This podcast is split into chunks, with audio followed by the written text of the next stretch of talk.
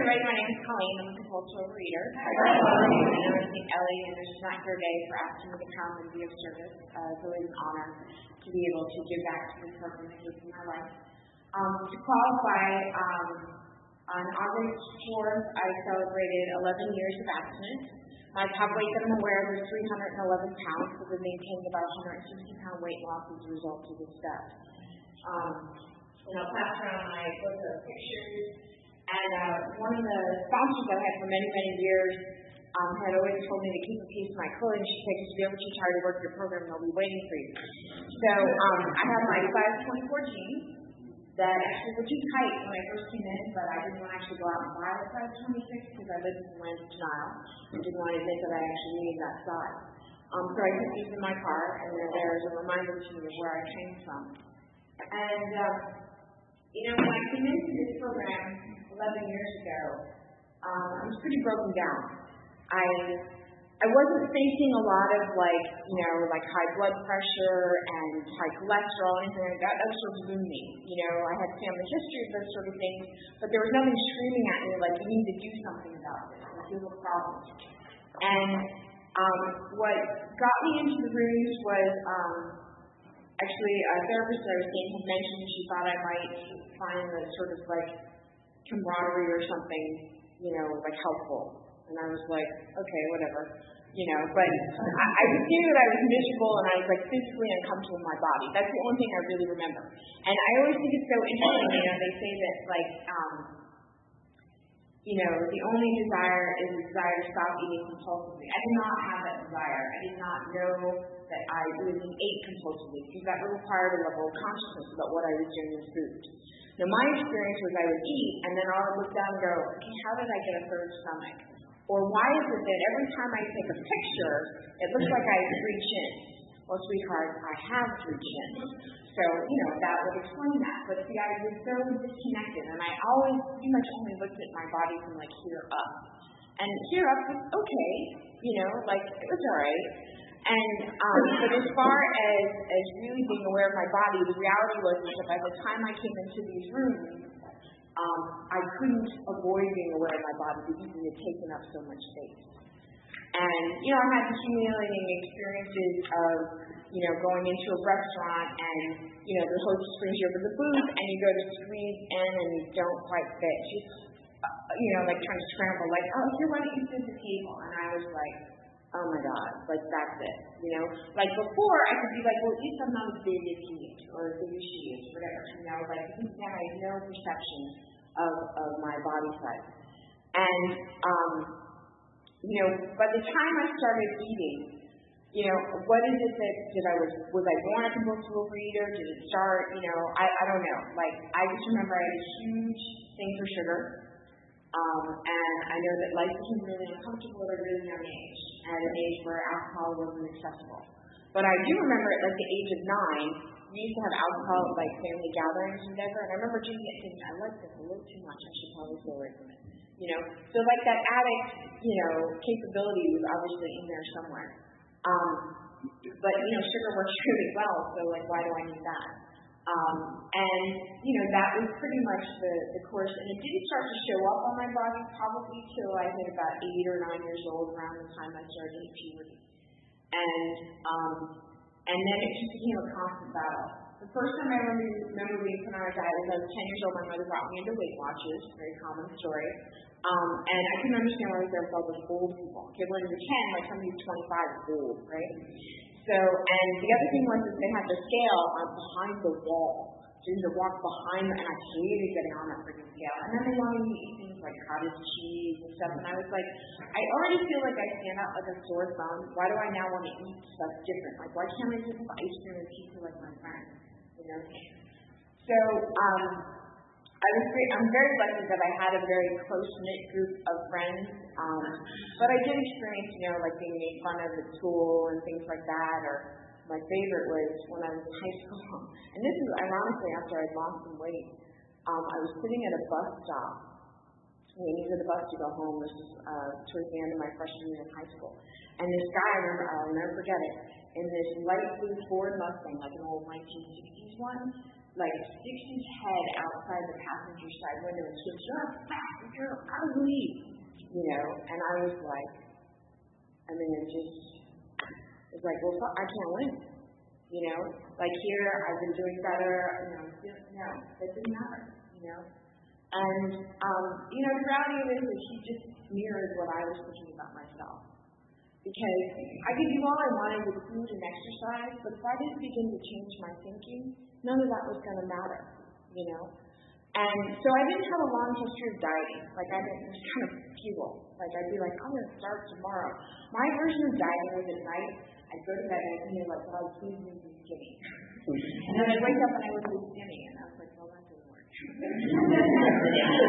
but come on, you know, and God's going, yeah, you have less and exercise more. Like, you know, because what I was asking for was something outside of reality. You know, it talks about in our literature that, that is at its one full flex in reality.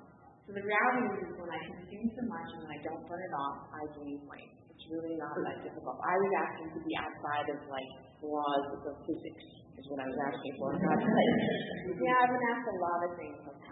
Um, but, you know, the reality was that I wasn't ready until I was ready. So I was about 28 years old when I came into this program, and I had to be at a place where I was really like, no more, no more, you know.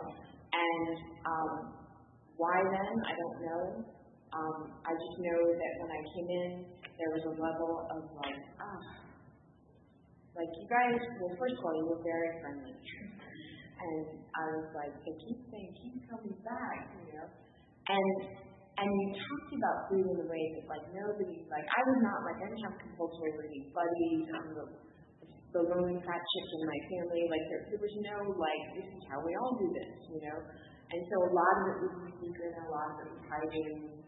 Um, but you guys talked about it out in the open, and there was a sense of like, oh wow, like okay, like there's like And um, you know, when I came in, I um, I remember, I remember um, like the second meeting I went to, I went to Shiny Sunday. That meeting was very overwhelming. it's like, wow, there's like all these people there and all this stuff. And I went to the newcomers meeting beforehand, right? And I was like, and she, you know, she pulls out the book Alcoholics Anonymous, and I was like, okay, you do not need to drink to breathe. You need to eat foods that are explaining how this works. And I asked her that. I had no idea what she said because I really wasn't interested in the answer. You know, I just wanted to be all defiant, right? And um, and then I remember going up and asking this one girl, like, where are the steps? And she's like, oh, I don't know. And she's like, can I flip? Oh, she doesn't know where they are. Like, what is this place? You know. But you know, the, the very first thing I got the day before, woman we spoke, uh, didn't came right was an anorexic, and I thought, sweetheart, not eating is not my problem. But she sat with me after the meeting, and she answered my questions. And she said, you know what? I just suggest that you go to six meetings before you have this. And I was like, oh, wow, you know, that's easy. So, um, you know, I want to say welcome and welcome. You know, we're really grateful that you're here, and we hope that keep coming back. And I definitely recommend checking out six meetings before you, you make any decisions. So the fourth meeting I've been to, you know, when I decide to do something, I do something. So I went the next day, and then I went that night, and then, you know, the next night after that, you know, I was like, we're going to do this, we're going to do this.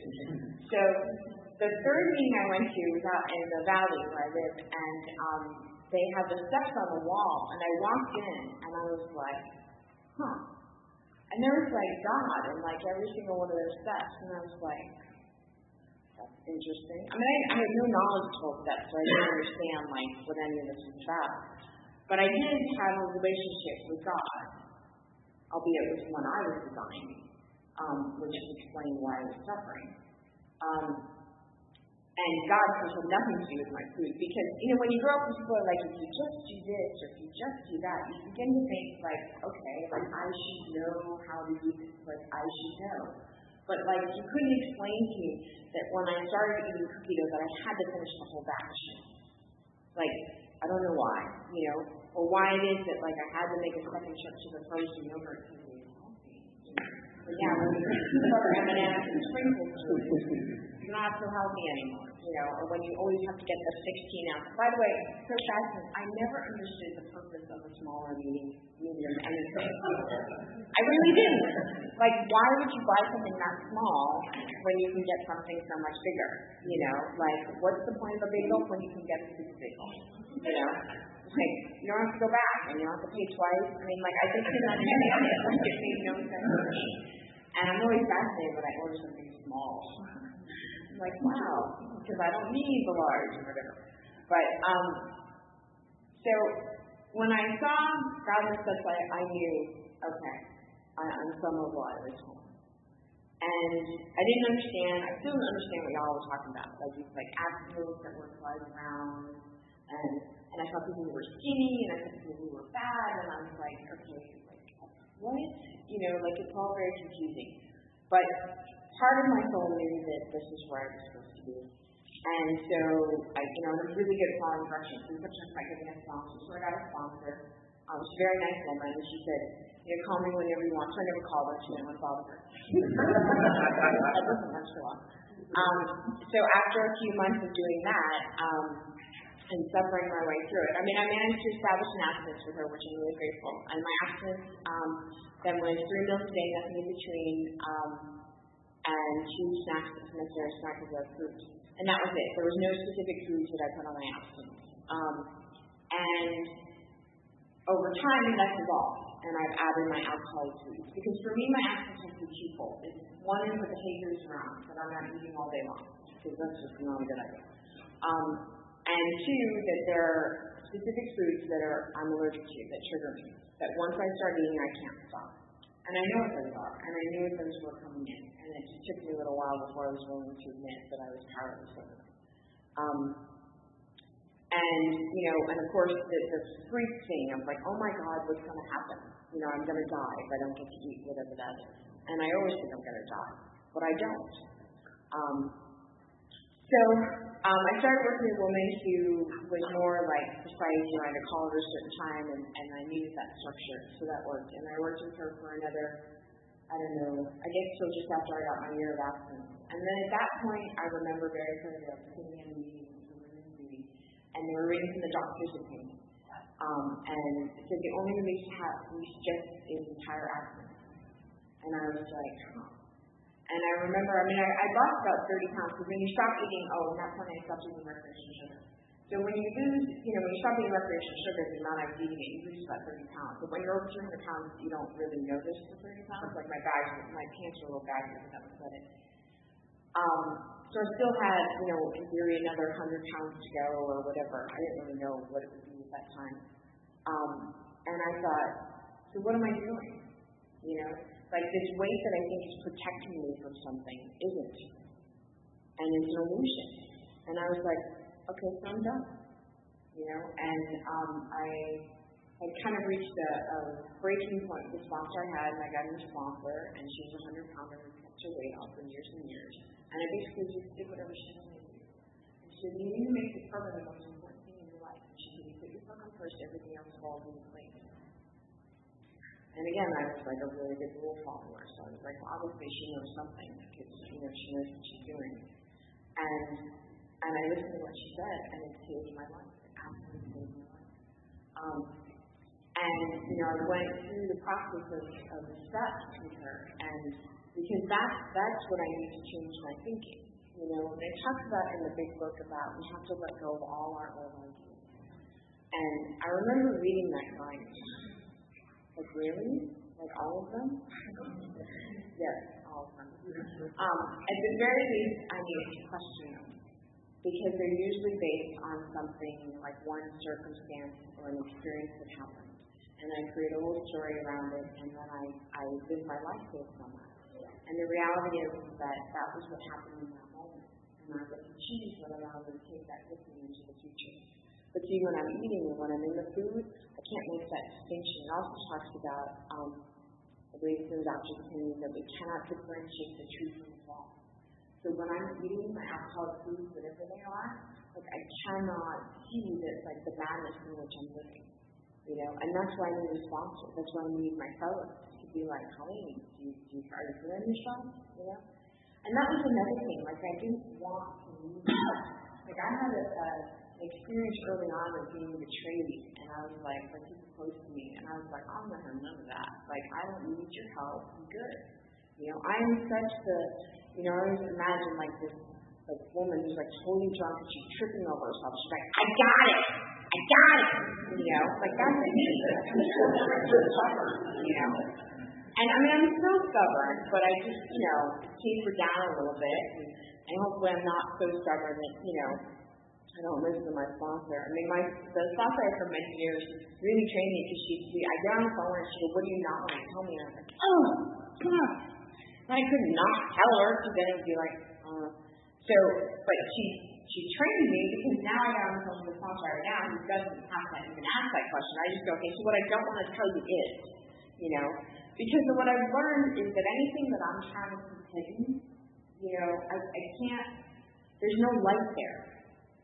You know, it talks about in Bill's story, um, you know, it's a simple but not easy. A price had to be paid. We had to turn all things over to the Father and join the desire the work.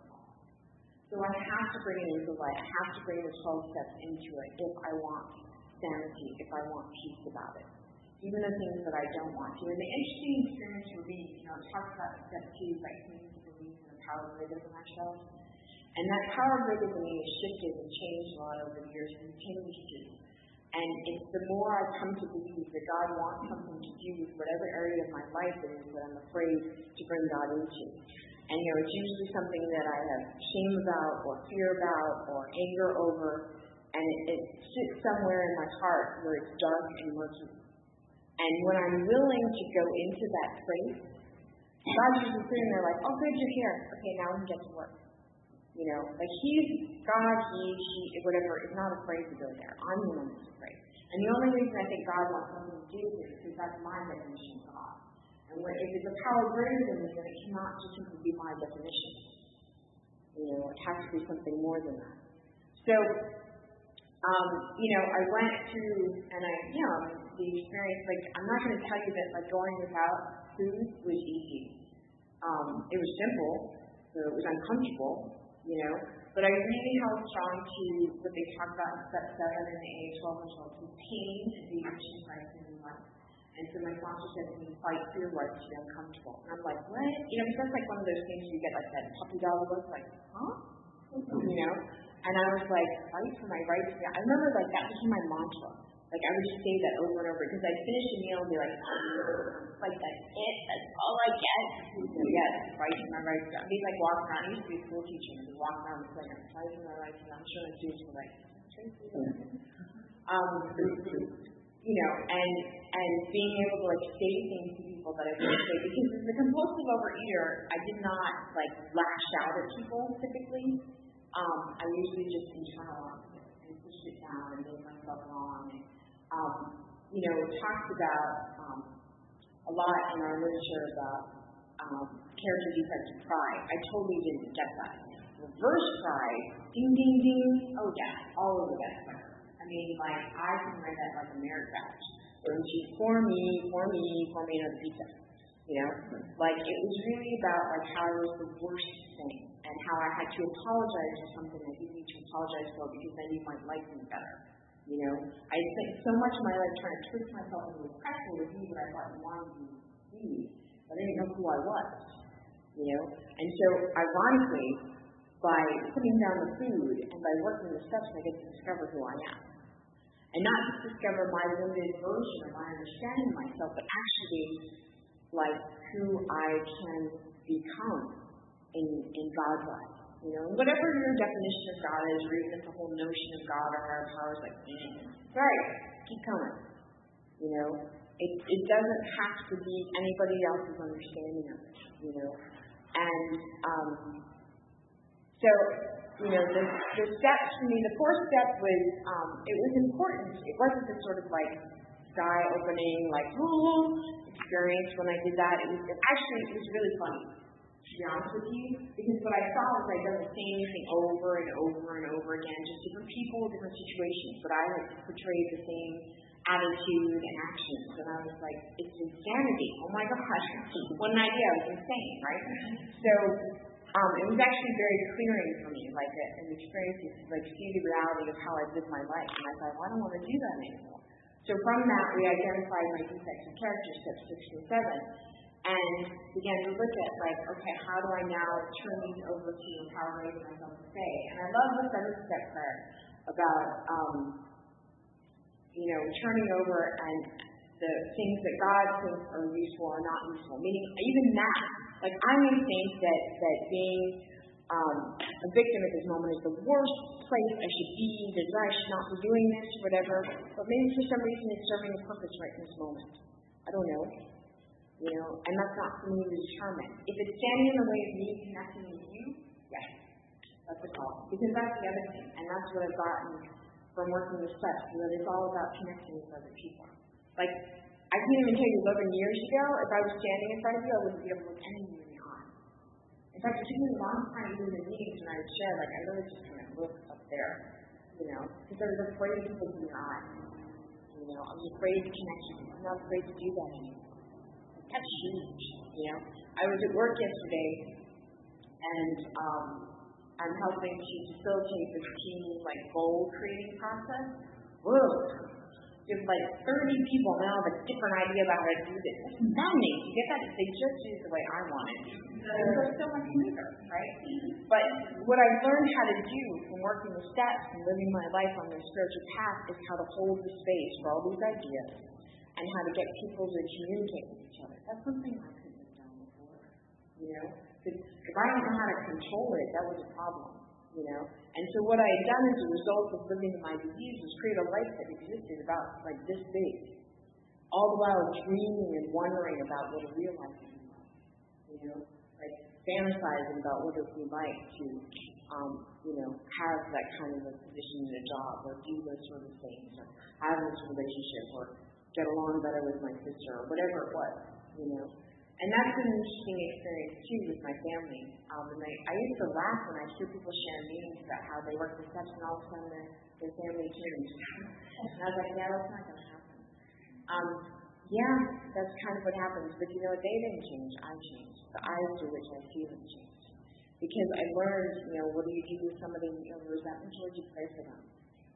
You know, so I've spent years praying for my family. What do you know? Actually, very loving people. you know, and and the longer I, I learn to just accept them for who they are, um, the better my life is. In fact, the, the more I just learn to accept things in general, um, the better my life is. You know, learning to accept things And one of the things that for me, because sometimes I can't even get to acceptance, I go, well, I can accept that I don't accept it. Like, I need like baby steps, you know, like sometimes. Because some days I'm just like in a funk. And I'm like, yeah, this all sucks, you know. And and then I have days where like I feel like I'm walking on clouds and there's butterflies and like this total spiritual experience. But as an addict, I think that's how it should be all the time, right? Like more of it now, you know. But it's just it's that ebb and flow. Like I couldn't handle the ebb and flow. You know, that's why I ate. It was really easy. Ate, numbed out, checked out, good, no problem. You know, like my goal was sure to be flatline. The flatline is dead you know? And and I don't have to do that. It's it's like it's like somehow by by taking the path of these steps, um, I got the courage to live out of nowhere. Like I don't know, and and not even the courage, but the actual desire to live. You know, um, because when I came in, I was just on a slow path of suicide. You know, I, I, I didn't want to do it any faster, but I was you know slowly plodding my way through there. So, um, you know, I want to thank you for, for allowing me to share part of my experience this morning. Hopefully, it's been helpful. And um, thank you for share. Hi. Um, and you mentioned before um, internalizing anger, and not lashing out. What do you do? Okay, so you asked me, uh, I, I used to internalize anger, and not lash out. Um, I've learned healthy ways of expressing anger. I scream into pillows, get my car and scream, um, write nasty letters to people and then tear them up and burn them. Um, going out to the ocean late at night screaming really loud, you know, as long as there's not too many other people um, around is good. Yeah, just doing things like that to get it out. Hey, um, you, after being in program for a little bit of time, did you experience, um, maybe you're going to be learning the tricks of recovery? And if so, how did you manage? Okay, so did my disease learn the tricks of recovery? Um, my experience with that would be um, that when I would use my um, program to beat myself up, yeah, um, like you know the measuring stick, you know, I'm not doing enough of this, I'm not doing, you know, whatever the conversation, I'm not doing enough, I'm not being spiritual enough. Like I think my experience with that would be when I try to spiritualize my way out of being human. You know, I have experience to be like, how come I didn't float through that? well, because you were like having feelings, you know. Um, so that would be, you know, that would be my experience. Thank you. Um, I was thinking, especially as a teacher, where you encounter people who have opinions about you, usually young people. Um, if you've gotten more respect, if you've gotten to be a smaller size, how have you dealt with that? Okay, so have I gotten more respect and have gotten a smaller size? Um, well, I'm no longer a school teacher anymore, but I did lose my weight while I was teaching, so they saw me evolve. Um, I, I had different experiences. I wouldn't say so much um, respect to my students. They were they pretty much. I mean, they were middle schoolers, so they're they're nasty to each other, but they're pretty nice to the teachers. Um, there was this like surprise sometimes, like you know when they came back after the summer kind of thing. Um, what I did notice amongst the teachers, you know, um, and I don't know if it's a woman thing or what, but like the ones who looked disappointed when I had put my weight back on the next year.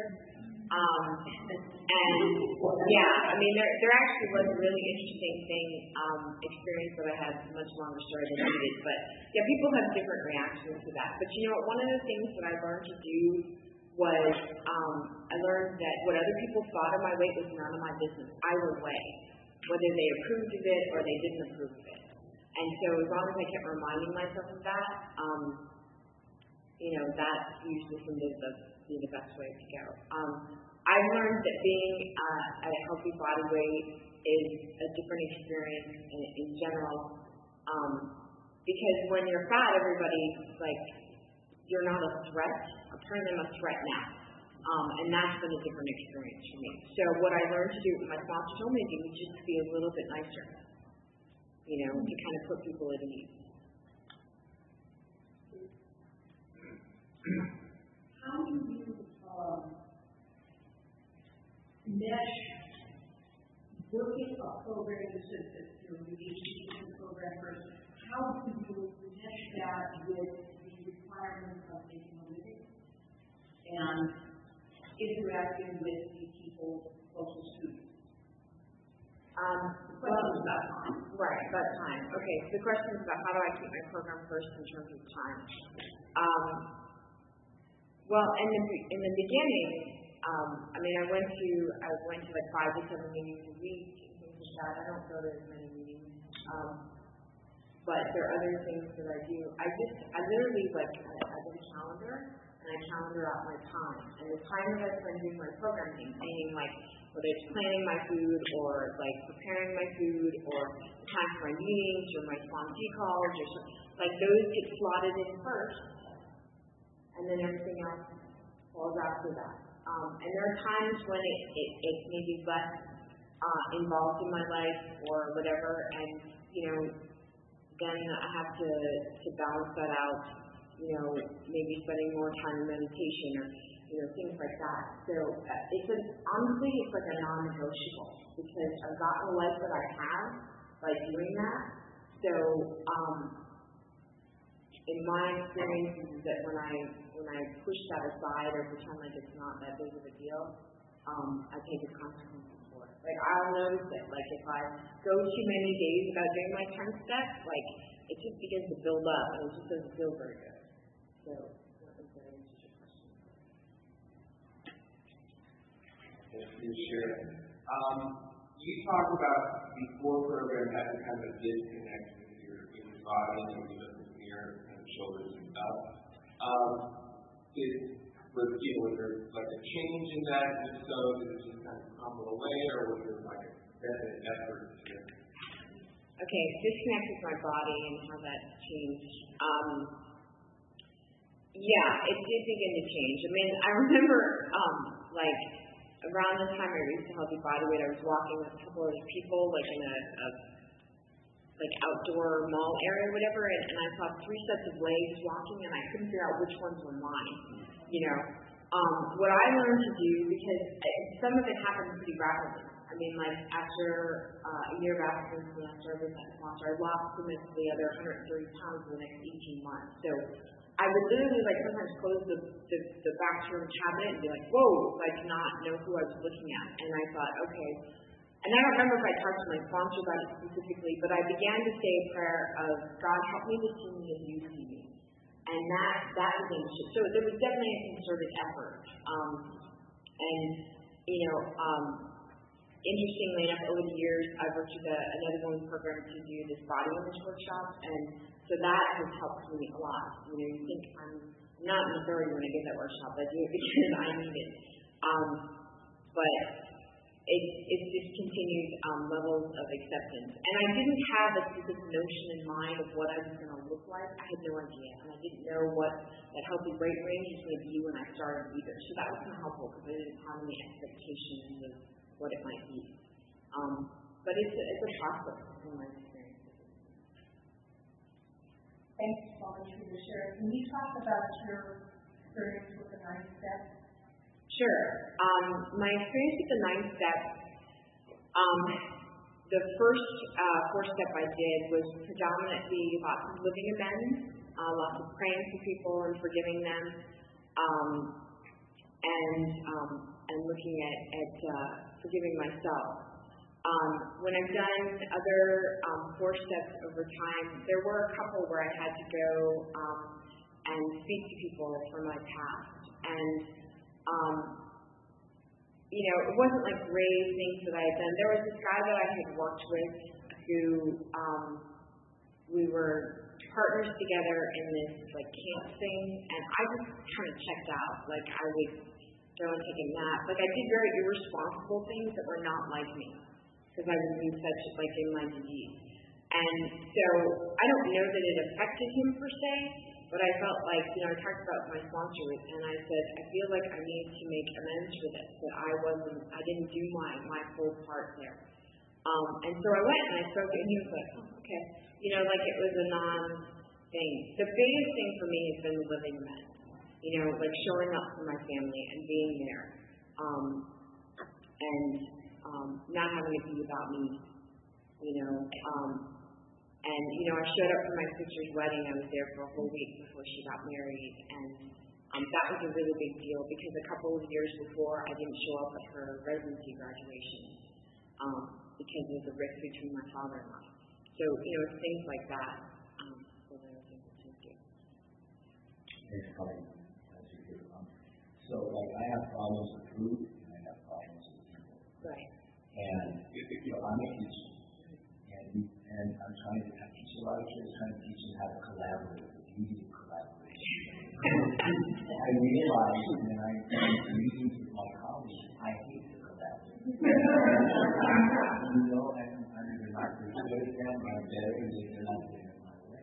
And then you mentioned now in your career, something that happened to you, that you set a space for collaboration, allow people to do that. So anything that you have learned that you have fun. Um, okay, so how do I set a space for collaboration? Um, can I make it not about me? That it's my job to just to be there and to help people through the process and just kind of mirror back to them what they're saying, um, make sure that people are their voices are being heard, um, and not have it be about how good of a job I'm doing or not doing, or what my investment is and how it should turn out. It's really Oh no, I mean I definitely have not. I'll say like this is what I think, you know, but I have to say it and let it go. You know, I can't say what is to it. Okay, thank you very much. Um, my query is that taking uh, questions. So, we have, um, talked about being, talked about it, you know, a relationship with someone. And you've seen it go from feeling like you're use and align it with the equal, something to do with, uh, equal items, say how many tenants anger towards a person. And you express it without screaming at them with every pencil. So.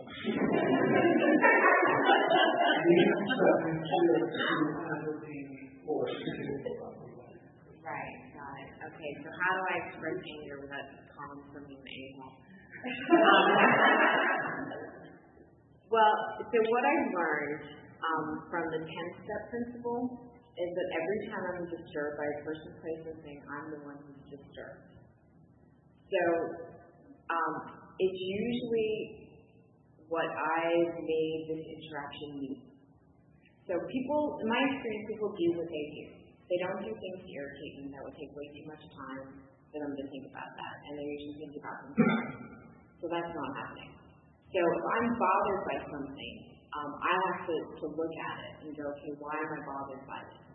And I'm usually bothered by it because I've, I've made it mean something more than what they actually just said. Like I've taken what they've said, and that now means that they think this, blah, blah, blah, a bunch of stuff they've never said.